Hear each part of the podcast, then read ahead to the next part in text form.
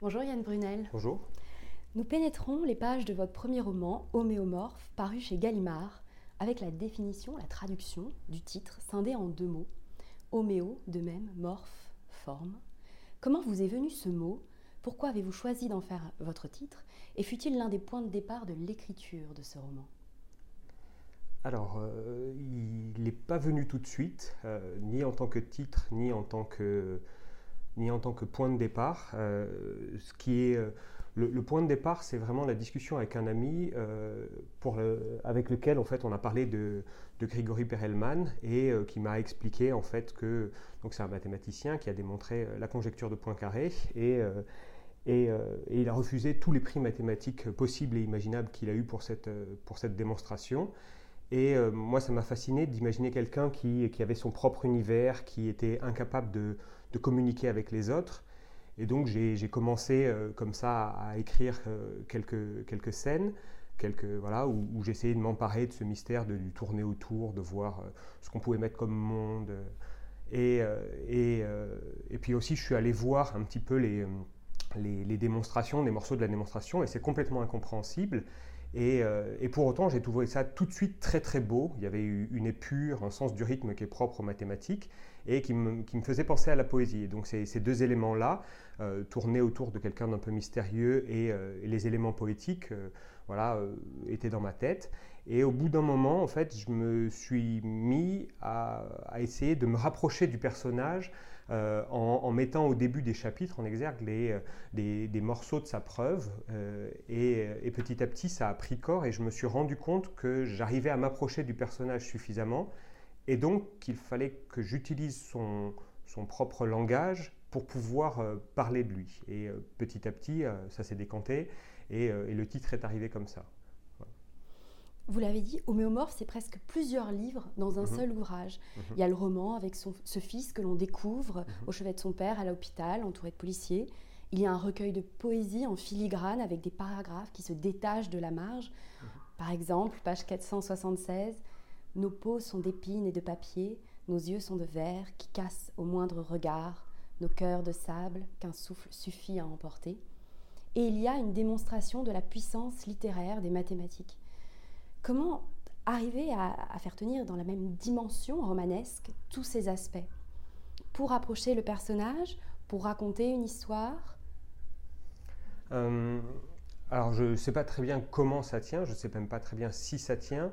Ce qui est certain, c'est que ça s'est euh, imposé à moi. C'est-à-dire que euh, que ce soit dans la dimension s'approcher du personnage où il fallait que je, manipule un, certain rythme et une certaine épure, ou que ce soit dans la manière dont je voulais parler de l'homme, parce que si j'ai aussi voulu écrire ce livre, c'était parce que j'avais envie de, euh, murmurer d'une certaine manière l'homme, de, dire voilà comme ça, voilà comme quoi je, enfin comment moi je vois les choses et eh ben, euh, donc voilà, ça s'est imposé à moi. Après, j'ai eu la chance d'avoir euh, euh, des lectures comme Lobo Antunes ou Leon Kahneman Stephenson qui, voilà, qui, qui, ont aussi cette espèce de plasticité dans leur, dans, leur rapport aux mots, à la phrase, et qui m'ont voilà, qui fait prendre confiance dans le fait que la phrase, la forme, etc., ça devait être au, au service de, de l'approche ou du texte, ici pour moi de l'approche que, que, je voulais avoir de l'homme, et, euh,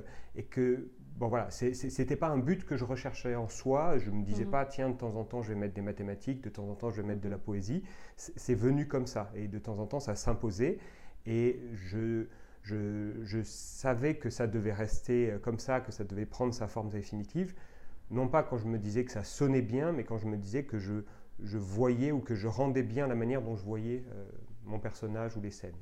Euh, c'est au service d'eux. Alors, ce verbe voir m'a beaucoup interpellé dans votre roman. Vous prenez régulièrement le témoin, le lecteur à témoin, mhm. avec des regardez, mhm. regardez-le, regardez-les. Mhm. Pourquoi ces injonctions à voir sont-elles importantes dans la construction d'un texte littéraire comme Homéomorphe Et qu'aimez-vous montrer finalement, les présences ou les absences? Alors, c'est important parce que, euh, justement, je pense que dans la, peut-être pas dans la cacophonie, mais dans, dans, voilà, dans le crépitement des, des, messages et des manières de voir qu'on a sur, euh, sur l'homme et sur la femme aujourd'hui, sur leur rapport, euh, eh ben, euh, une, partie de ce que voulait faire ce texte, c'était c'était de, de, donner une, une, nouvelle manière de voir, de se rendre compte que, par exemple, si on veut repartir sur, sur des thèmes du texte, que, que les choses qu'on a à vivre, les choses qui sont importantes, le fait qu'on va perdre les gens qui nous sont chers, le, fait que parfois on peut les aimer, que parfois on peut les effleurer, que parfois on peut les, euh, euh, voilà, les, euh, partager des choses importantes avec eux, ces choses-là, elles sont homéomorphes pour tous les humains au sens où on va tous avoir à les vivre. Donc ça, c'était la première chose que je voulais dire. Et, et ce message-là, il s'est encapsulé dans, une, dans, dans, un truc un peu plus grand, qui est le fait que je voulais déclarer, pas ma flamme à l'humanité, mais, euh, mais, déclarer une manière de voir les hommes et les femmes. Alors ça peut être effectivement dans des, gestes très forts, euh, par exemple, qu'ils font, ou au contraire dans des scènes où on ne voit pas grand-chose, par exemple des scènes que j'ai beaucoup aimé écrire, où, où Dmitri et Marie parlent pas du tout, et où il y a juste une main voilà, qui se tend. Et, voilà, je, voulais saisir ça. Il y a, et, je ne m'étais pas rendu compte qu'il y avait autant d'injonctions à regarder, mais en fait, ça, fait tout à fait sens. Euh, mhm. Parce que c'est un des, un des enjeux du, livre que de montrer une nouvelle manière de voir euh, les hommes et les femmes. Et s'opposent à travers les personnages, un peu comme aux échecs, deux visions du monde, mhm. illustrées par la rencontre entre Dmitri et un maître. Mhm. Pour le maître, la leçon est simple, je vous cite page 310. Écoute-moi bien, petit, il n'y a pas de bonne et de mauvaise manière de gagner. La seule chose qui compte, la seule chose que les gens retiendront en définitive, c'est qui gagne. Tu dois avoir l'instinct du tueur. Et pour le frère de Dmitri, Ivan, elle est tout autre, nourrie de ce lien avec ce frère si différent des autres. Ce qui importe, ce n'est pas de savoir qui gagne. Que ce qui compte, ce n'est pas tant de savoir comment tout cela va se terminer, mais d'être là, d'assister au combat, de le vivre. Pourquoi avez-vous voulu nourrir, avez-vous voulu nourrir ces visions opposées du monde? Bah, C'était euh, encore une fois, là je cherchais une sorte d'antagonisme, d'antagoniste euh, euh, incarné dans, le maître, dans la figure du maître, pour mhm. pouvoir dire pas tout ce qui me déplaît, ou, mais en tout cas tout ce qui me dérange, le, résumer, le, grossir, le, rendre un peu caricatural, pour pouvoir dire moi à l'opposé, euh, c'est quelque chose de, sensible. Et puisque, alors ça c'est nourri par, des, choses du genre, euh, du genre Camus, hein, du genre euh, on va pas gagner, du genre ça va mal se passer, du genre on va tous mourir. et donc vaincre, c'est pas quelque chose qui est à notre portée, de quelque manière que ce soit. Et donc une des premières choses qu'on peut, qu'on peut dire, c'est que dans le livre, je, voulais dire, bah, à perdre, autant essayer de perdre ensemble et en se regardant les uns les autres, pas tant pour disséquer la manière dont on perd, parce que, encore une fois, la dissection, c'est aussi quelque chose qui, est un danger pour l'humanité, de, poser des grilles de lecture et d'expliquer, euh, mais, mais, pour comprendre à quel point nos expériences bah, sont homéomorphes, sont de même forme et à quel point on est proche, sans qu'il y ait besoin d'en dire beaucoup plus, euh, voilà, dans le silence, dans, voilà, dans le calme. La présence d'Ivan plane au-dessus de l'épaule de son frère, de Marie, du père, de Michael. A-t-elle plané à sa manière au-dessus de votre épaule pendant et même peut-être après l'écriture du roman? Et pourquoi avez-vous choisi de donner cette dimension à ce personnage?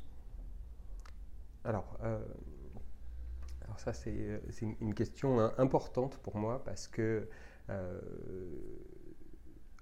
lié à ce qu'on dit de l'homme ou de la femme, il y a aussi la manière dont on le dit. Euh, c'est comme quand on le filme, c'est comme, voilà, comme, quand on le dit. Euh, et, donc, euh, et donc, il y a la question de la distance au personnage. Et moi, je trouve que c'est très très difficile de, enfin, pour moi de, de, réaliser un roman à la première personne. Et donc, je, je voulais absolument m'approcher du personnage pour pas avoir cette froideur que, qui me dérange parfois dans, le roman français. Et en même temps, je voulais euh, je, voulais pas être collé euh, à, la première personne parce que la première personne, ça pose euh, des, des, problèmes pour moi liés à du narcissisme ou à des choses comme ça qui sont difficiles à résoudre. C'est pas parce qu'on est à la première personne qu'on est forcément narcissique, mais, mais, mais moi je voyais pas comment organiser les choses. Et donc, en fait, naturellement, en fait, il y avait une l'idée d'un personnage qui est extrêmement proche, qui est omniscient et qui en même temps est beaucoup plus, euh, beaucoup plus proche qu'un narrateur euh, omniscient habituel qui, va être justement, comme vous dites, tout près de l'épaule du personnage, euh, bah, c'était la bonne distance pour moi. Et en plus de ça, ce personnage, c'est pas juste une voix, c'est un cœur, c'est quelqu'un qui a vécu, qui a souffert des souffrances qui sont homéomorphes à celles de son frère, ou qui sont différentes, et les deux se nourrissent. Et donc, euh, et donc, ça permettait aussi de faire une déclaration d'amour euh, en creux euh, mhm. au personnage. Voilà. donc, donc ça s'est organisé comme ça. Après, sur, sur est-ce que ça reste après la lecture, enfin pas après la lecture, mais à la fin de l'écriture, oui et, non, parce que, parce que j'ai toujours ce problème-là dans, dans, les autres livres, mais j'ai aussi toujours ce problème-là dans la vie. C'est-à-dire que euh, j'aimerais être plus proche des gens et, leur dire à quel point euh, s'efforcent ce qu'ils sont en train de faire, ou voilà, et, être plus près de leur épaule. Et en fait, il y a plein de barrières, de timidité, de pudeur, de, choses comme ça.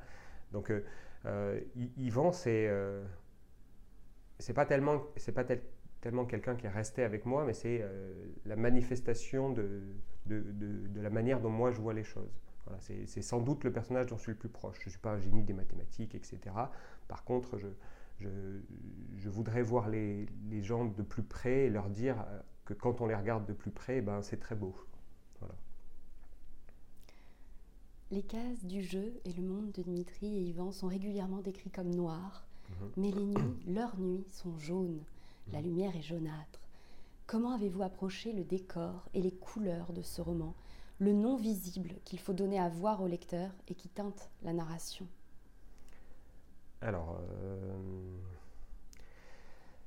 là, c'est aussi des, problèmes de distance. C'est-à-dire qu'il y a la distance au personnage, mais aussi il y a les distances au monde qu'on crée et qu'on décrit. Et de la même manière que c'est pas possible pour moi d'écrire à la première personne pour l'instant, c'est pas possible non plus d'écrire quelque chose qui, serait, qui se passe trop près. Euh, et là, j'avais quelque chose de tout trouvé parce que Grigory Perelman, qui, sert euh, d'inspiration au personnage principal, il est plutôt du, dans le monde post-soviétique. Et donc, euh, je me suis dit que c'était une bonne distance pour pouvoir, bah, pouvoir mettre en, jeu, en scène, des, choses qui sont proches de moi et qui sont importantes, mais, mais les réinvestir dans, dans, quelque chose qui serait suffisamment lointain pour que je me sente bien avec cette distance.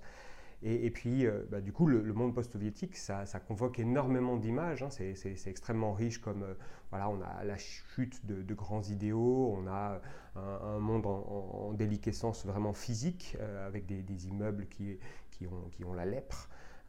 Et, donc voilà, on a une mafia qui est omnipotente, on a, on a une violence avec des, bandes mmh mafieuses.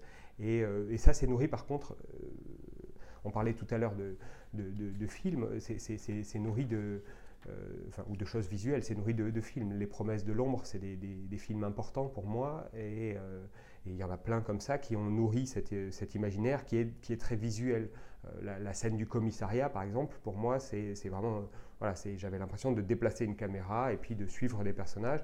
Et je ne sais pas très bien ce que j'ai écrit dans cette scène, mais plusieurs fois on m'a dit qu'elle fonctionnait bien. Mmh je ne sais pas si elle fonctionne, en tout cas, je sais que pour moi, je n'ai pas écrit euh, de la littérature, j'ai euh, euh, voilà, écrit une scène. Il se trouve que c'est comme ça que, ça s'est passé.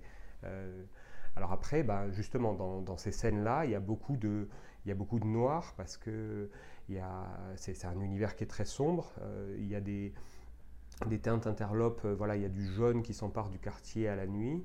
Et, et c'était une, manière de de ne euh, pas avoir une, trop de jours dans, le roman. Euh, je ne voulais pas trop de lumière, je voulais que euh, beaucoup de scènes se, passent voilà, dans, une, cuisine dans laquelle la, dernière ampoule a claqué, que, quand on est dans la rue, c'est des lampadaires avec, une, lumière jaunâtre dont on ne sait pas trop ce qu'elle cache, ce qu'elle révèle. Donc je, voulais ça parce que c'est aussi bien sûr hein, des, choses qui sont liées à ce qui se passe dans le personnage, euh, à ce qu'il est en train de vivre et de traverser. Euh, et c'était important, puisqu'il y a des scènes assez noires à la fin, euh, de, le faire traverser une sorte de couloir noir pour qu'on puisse arriver à, quelque chose de, fort à la fin, mais après être passé par un couloir noir, après être passé par beaucoup d'obscurité. Parce que si on a un tout petit peu de lumière au milieu de plein de lumière, on ne la voit pas. Mais si on a un tout petit peu de lumière à, travers, à la fin d'un grand couloir noir, à la fin de, de dangers qui ne sont pas des dangers physiques, mais qui sont des dangers moraux, voilà, de, perte de sens, des, choses qui, qui, vont oxyder les, les, personnages. Euh, et ben, si on a un tout petit peu de lumière à la fin, euh, elle, a, elle, a, du prix, en tout cas. Enfin, moi, ça, ça, me semblait que ça, ça révélait le prix de, de, de, cette, de, ces quelques instants de lumière où il y a deux mains qui arrivent à se toucher, où il y a un père qui arrive à parler à son fils, ou, quelques mots, mais, mais, mais, quelques mots après 500 pages de, noir. Les personnages côtoient plusieurs dimensions, de l'échiquier au quartier, des mathématiques un système. Chacune a ses règles, dont la logique n'appartient pas toujours à ceux et celles auxquels elle s'applique. Et là, on sent la dissonance entre ce qui est, ce qui aurait dû être, ce qui aurait pu être. Est-ce que le langage mathématique, par sa rectitude, vous a aidé à mettre en lumière les zones d'ombre de la nature humaine? Ben, c'est certain que ça, permettait d'approcher euh, le, personnage et donc euh, de, en, quelque sorte de, passer, euh, outre certaines grilles de lecture qui auraient été des grilles de lecture sociologiques ou psychologiques et, d'arriver quasiment à une dimension poétique où en fait on, euh, où la phrase va, va épouser la, forme même de ce qu'il vit, de sa mélancolie, de sa tristesse ou de son sentiment d'impuissance. Et, euh, et euh, c'est certain que le, langage mathématique, alors je ne sais pas si c'est par sa rectitude, moi j'ai l'impression que c'est une sorte de... par son surgissement. Mhm. que parce qu'il parce qu'il intervient et donc ça permet en fait de creuser tout à coup à travers tout un tas de, de de grilles de lecture qu'on aurait voulu déposer sur le personnage. Ah oui, il fait ça parce que ça, parce que son papa, parce que sa maman, parce que euh, le quartier, etc. Et ça permettait de trancher et d'aller euh, au cœur même et sentir son, son cœur palpitant et, dire, voilà, en fait, toutes ces choses-là, elles existent peut-être, mais on peut même encore s'approcher un peu plus. Et dans ce cas-là, il faut utiliser le, langage mathématique. Enfin, en tout cas, c'est basé sur cette, euh, sur cette intuition-là. Mmh les personnages se caractérisent par leur silence, on en a parlé, mhm.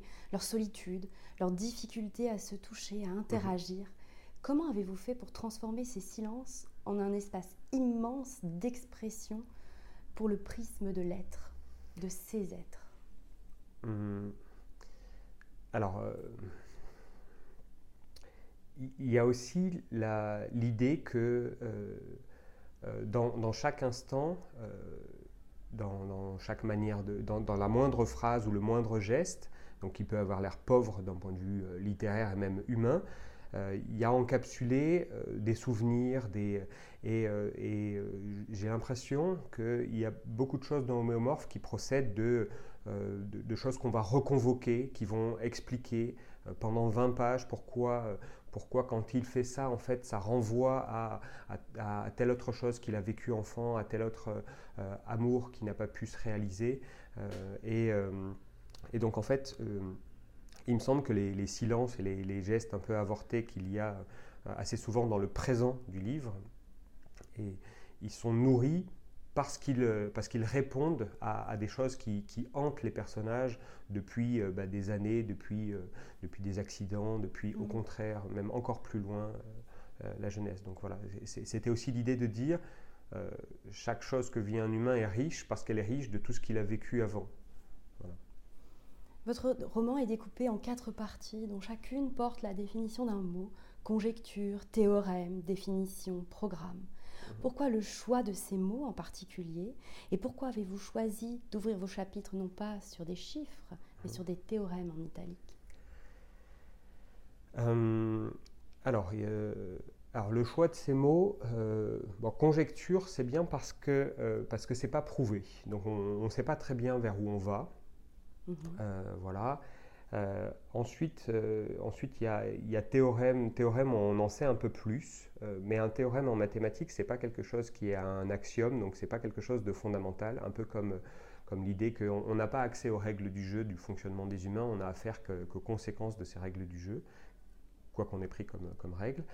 Euh, et programme, eh ben, il y avait une idée de... J'aimais beaucoup ce, mot, euh, parce qu'il y avait l'idée de détermination. En fait, euh, au moment où je lance programme, je crois qu'il y a quelque chose comme, voilà, les personnages y vont, ça, relance le, le, livre. voilà, c'était l'idée, on sait enfin vers où on va aller. Alors, pas le lecteur, et, voilà, mais, mais il y a quelque chose. Quelqu'un a une idée, c'est un personnage, etc. Et lui, il saura. voilà, donc il y avait cette idée-là de on passe de conjecture où on ne sait pas trop à il y a des choses qu'on peut dire à il y a des choses qu'on peut faire. Donc il y a peut-être cet arc-là qui, voilà, qui, permet de déployer euh, l'action. Alors après, pour, pour ce qui est de commencer chaque chapitre euh, par, des, par des morceaux de preuve, euh, ben, enfin, c'était une manière de, de, mettre en place le vocabulaire, parce que c'est un vocabulaire qui est quand même mhm. assez particulier, et puis et puis, euh, et, puis de, de, donner ce rythme, cette rythmique, cette épure des mathématiques, et, de, prévenir assez vite, hein, dès les premiers chapitres, que je vais réutiliser ces mots mathématiques qui, vont venir hanter les chapitres pour pouvoir m'approcher du personnage, pour pouvoir tordre ces mots mathématiques. Et cette torsion-là, euh, ça a un caractère, c'est de la poésie. Pour moi, si on tord des mots et qu'on leur fait faire des choses qu'ils ne font pas habituellement, c'est une bonne définition de la poésie. Euh, après, euh, ça peut être une poésie qui tourne dans le vide, où on tord les mots pour rien. Mais, là, justement, euh, mon but n'était pas de faire de la poésie, c'était de tordre les mots pour, pour s'approcher du personnage, comme je le, disais tout à l'heure. Et, il se trouve que cette, cette approche-là, en tout cas de mon point de vue, elle a un caractère poétique. Parce que mmh. justement, elle n'est pas, elle pas logique, il n'y a pas de grille de lecture ou d'explication psychologique, etc c'est juste un, voilà, c'est, un mouvement euh, de, de, la phrase vers le personnage. Et, euh, et ce mouvement-là, euh, voilà, je, comme je n'ai pas d'autres mots à disposition, je dirais qu'il est poétique. Vous utilisez des répétitions donc, dans votre texte, en les offrant à Dmitri, par exemple, page 17. C'est un corps algébriquement clos. C'est un corps algébriquement clos. Et mille ans plus tard, Ivan est là, près de Dmitri, et il murmure C est un corps algébriquement clos, et je n'aurai rien de plus que ce que je vois. Les répétitions offrent leur dimension littéraire aux formules mathématiques, amplifient la poésie de vos apartés, elles donnent à voir autrement. Pourquoi ce choix d'écriture Que vous permet-il d'exprimer ou de faire entendre? Hum, Alors, il y, a. Euh, ici, sur ce passage-là, euh, c'est très proche de ce qu'on a euh, dans, le roman américain. Dans le roman américain, on dit ce que fait le personnage et on dit très très rarement ce à quoi il, ce à quoi il pense, ce pourquoi il fait ce qu'il fait, etc. Euh, et, c'est quelque chose qui a énormément de valeur littéraire pour moi. Enfin, je, suis fasciné par des gens comme euh, Cormac McCarthy. voilà, je trouve ça extrêmement puissant. Et pour autant, en fait, pour autant, là, je voulais en, répétant, en essayant de faire comme des, vagues euh, où, Yvan essaye de, percer son frère, de, dire, etc. Bon, là, c'est le, début du roman, donc c'est normal que soit qu'il n'y arrive pas, mais je, voulais euh, euh, fracasser et donc fracasser quelque chose contre la, peau de Dmitri pour pour qu'on voit que que c'est, triste de ne pas pouvoir dépasser la peau des gens, de ne pas, de pas savoir leur mystère, etc. Et que ce soit un des enjeux du livre. Euh, qu'on va essayer de, de, dire dès le début, avec des répétitions, que, que, que ça fait partie des choses qui m'obsèdent, de ne pas pouvoir voir euh, derrière la peau des gens, de ne pas pouvoir voir leur mélancolie, la sentir, etc. Et qu'il faudra sans doute beaucoup, beaucoup de pages et beaucoup d'approches, beaucoup de moments où on va se fracasser avec des répétitions sur ça, pour que de temps en temps, il y ait un petit geste qui dépasse et que là, euh, on se rende compte de manière miraculeuse que en fait, ce qu'il pensait pas si loin est homéomorphe de ce qu'on pensait. Euh, voilà, donc c'était une manière de, voilà, de faire mériter, encore, encore une fois, ces, ces, moments de partage-là, et de dire que euh, ça va pas être facile de vraiment partager quelque chose. Donc il faut se fracasser plusieurs fois. Après, encore une fois, euh, pour moi, quand je le dis, quand je le répète, c'est pas, c'est pas, j'ai pas l'impression d'écrire, j'ai l'impression juste de laisser transparaître la mélancolie que ça éveille en moi, de ne pas pouvoir aller vers mon personnage. Parce que quand j'ai commencé à écrire, euh, j'ai commencé par écrire la scène qui sert de scène d'entrée, où Dmitri est euh, complètement sous sur un banc dans, un couloir d'hôpital. Et j'avais l'impression d'être à côté de lui et de, le regarder comme ça. Et, et je ne savais absolument pas ce qu'il avait dans sa tête. Je ne savais pas ce qu'était ce qu'était sa douleur, je ne savais pas pourquoi il était ivre, je ne savais même pas qui il attendait. Puis au bout d'un moment, j'ai fini par comprendre qu'il attendait son père. Et, euh, les, phrases d'Ivan, c'est un corps algébriquement clos, c'est une sorte de, à la fois de malédiction. L'autre est un corps algébriquement clos, l'autre est quelque chose d'inaccessible fondamentalement. Et donc, euh, et, ces malédictions, c'est souvent dans, les grands textes grecs euh, répétés voilà, par un cœur. Et donc c'était une manière de dire la malédiction et aussi de dire je vais m'y fracasser, je vais m'y fracasser, je vais m'y fracasser. Et peut-être que dans 500 pages, je verrai quelque chose qui, qui, qui dépassera cette malédiction. Quand vous écrivez homéomorphe, qu'est-ce que vous cherchez à retenir et qu'est-ce que vous laissez partir avec l'écriture? Par exemple dans la dimension du langage, alors, retenir euh, et laisser partir, je ne sais pas très bien. Euh, alors, c'est pas des. Alors, ben, ça vaut la peine d'y réfléchir. Euh, qu'est-ce que je laisse partir Homéomorphe, pour moi, si, on ne parle pas de texte mais d'écriture, de, ça, ça, vient à un moment où j'ai euh, où j'ai assez mal parce que parce que c'est après qu'un texte ait été euh, refusé euh, par des éditeurs qui se, soient, qui se sont dit intéressés. Mhm. Et, donc, et donc je me suis dit, bon, là on va essayer d'écrire quelque chose où tu vas pas essayer de, de, plaire ou d'être édité parce que je, je, me faisais une représentation et tu vas au contraire écrire quelque chose pour toi, pour mettre en place ta voix, ta manière de parler des gens, comme on en parlait tout à l'heure. Mhm. Et, euh, et, donc, euh, je, voulais faire quelque chose qui était pour mettre en œuvre ça. Et euh, à, l'origine, c'est pas. C'est très. Voilà, là, j'arrive à, un élément de réponse, disons. à l'origine, c'est complètement retenu. C'est-à-dire que c'était vraiment quelque chose pour moi. J'écris 500 pages pour mettre en place une voix, pour me dire voilà. Et ça n'est que euh, après en avoir discuté avec un, ami euh, qui, qui, qui, écrit aussi des livres, qui euh, voilà, et donc j'ai fini par lui avouer que j'avais écrit ça parce que c'est compliqué hein, pour moi le fait d'écrire des livres, il faut l'avouer. Et, et, et, donc il, il m'a forcé à lui, à lui faire lire les, les, premières pages, puis après il m'a dit tu m'envoies le truc, et puis il a tout lu, il a dit Yann, en fait ce truc-là est un livre, et donc il faut que tu le, il faut que tu le fasses éditer. Et donc j'en viens au deuxième élément de la réponse. J'ai euh, tout laissé partir parce que, parce que justement je ne m'attendais absolument pas à, ça. Euh, le, le, mouvement, euh, le, mouvement du livre, le fait de, voilà, de, de, le laisser avoir sa propre vie, c'est quelque chose qui est absolument terrifiant pour moi parce que c'est pas du tout dans cette perspective-là que j'écris et surtout pas ce livre-là. Une manière d'être certain que ce livre-là euh, ne sortirait pas, c'était de lui donner un titre comme homéomorphe pour moi. C'était euh, voilà, c'était on est sûr que comme ça personne s'intéressera à ça. Ça fait suffisamment peur et puis puis voilà. Donc je trouve ça assez miraculeux déjà qu'un éditeur se soit intéressé à ça et puis ensuite que, que des personnes s'en soient emparées. c'est c'est c'est pas satisfaisant. C'est vraiment de l'ordre du miracle au sens. je trouve ça merveilleux d'avoir pu partager quelque chose d'aussi intime que, que ma manière de regarder euh, ces personnages-là qui, qui pour moi étaient que pour moi. Donc je voulais les retenir, je voulais créer un petit monde et puis, et puis voilà. Et en fait tout est parti, tout m'a échappé.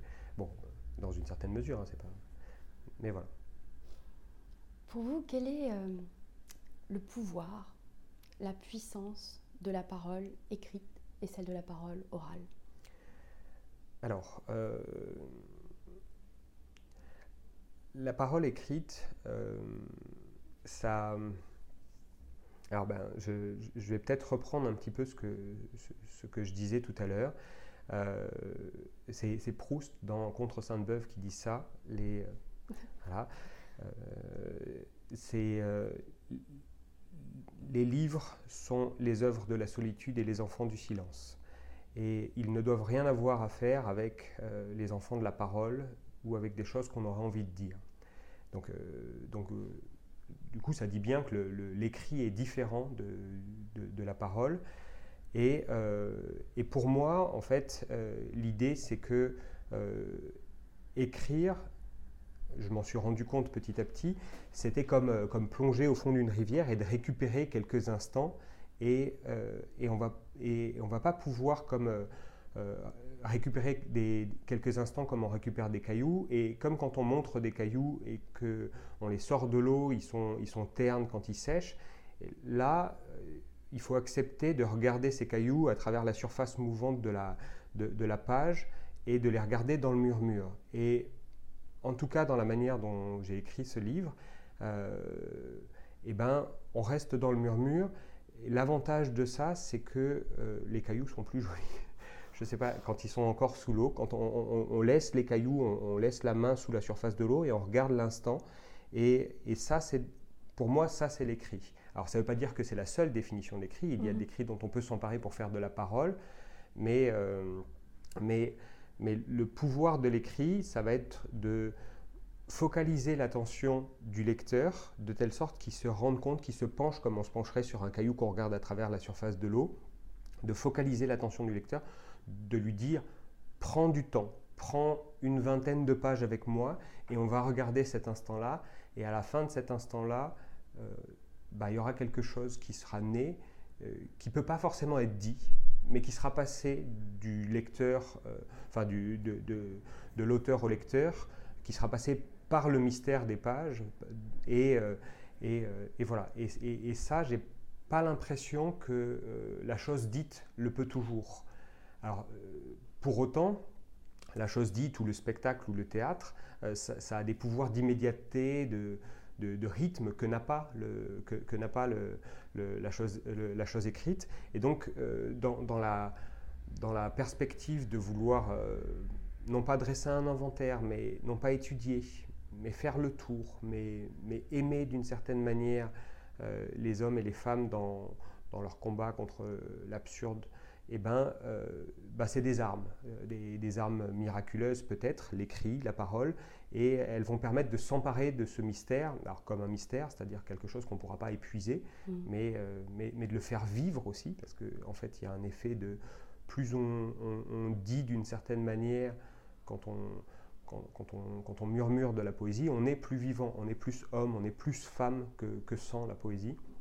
Donc euh, c'est à la fois dire et faire vivre ce mystère-là. Donc c'est deux choses qui vont non pas s'opposer, il n'y a pas euh, l'écrit contre la parole, mais, mais, qui sont des armes complémentaires euh, pour les hommes. Il y a un lien aussi entre ce qu'on peut lire et apprendre par cœur, dont vous parlez dans votre roman, mmh. euh, et puis restituer par oral, par exemple. Est-ce que ce qu'on retient, une formule mathématique, un poème, un souvenir, nous identifie mieux qu'une description physique, que nos noms, prénoms, professions, situations familiales? Euh, sans doute. Euh, c'est important pour moi, par exemple, que les gens que j'aime aiment les mêmes livres que moi, euh, voilà, qu'ils aient retenu. Et même si je suis tout à fait incompétent pour parler des livres qui sont importants pour moi, que ce soit des, choses comme Au-dessus du volcan ou, ou, du Bulgakov ou des choses comme ça, quand je rencontre quelqu'un et qu'il s'avère qu'il aime ces livres-là, ben, je sens que voilà, euh, on se rapproche bien plus que, euh, que si on se ressemble, si on a la même couleur de peau ou, le même sexe, ou, enfin bref, c'est, ou le même métier, euh, qui, qui, sont des, contingences. Alors que là, on parle, on, parle de, d'âmes qui, qui s'affleurent et, qui s'effleurent. Et, ça m'a l'air beaucoup plus important que, que des définitions du, monde. Et donc ça peut être des, formules mathématiques. Hein. J'ai euh, des élèves qui je vois qui, qui, quand ils disent ah j'aime bien tel théorème ou tel théorème parce que j'ai des élèves qui font des mathématiques, moi j'en fais pas, mais j'ai des élèves qui font des mathématiques et, euh, et ça les rapproche réellement, mmh euh, exactement comme bah, dans d'autres dans d'autres milieux, des gens qui vont réciter de la poésie, ben, ils, ils, seront rapprochés par cette poésie. Donc effectivement, ce qui nous émeut nous, est une manière en fait de nous rapprocher, mais aussi nous définit, sans doute, oui.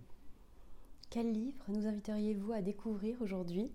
Et euh, quelle chanson, quelle voix à mhm. écouter, à entendre? Hum, Alors, euh, récemment, j'ai lu un truc qui était vraiment très très bien, qui est euh, La rivière de Esther Kinsky. Mhm.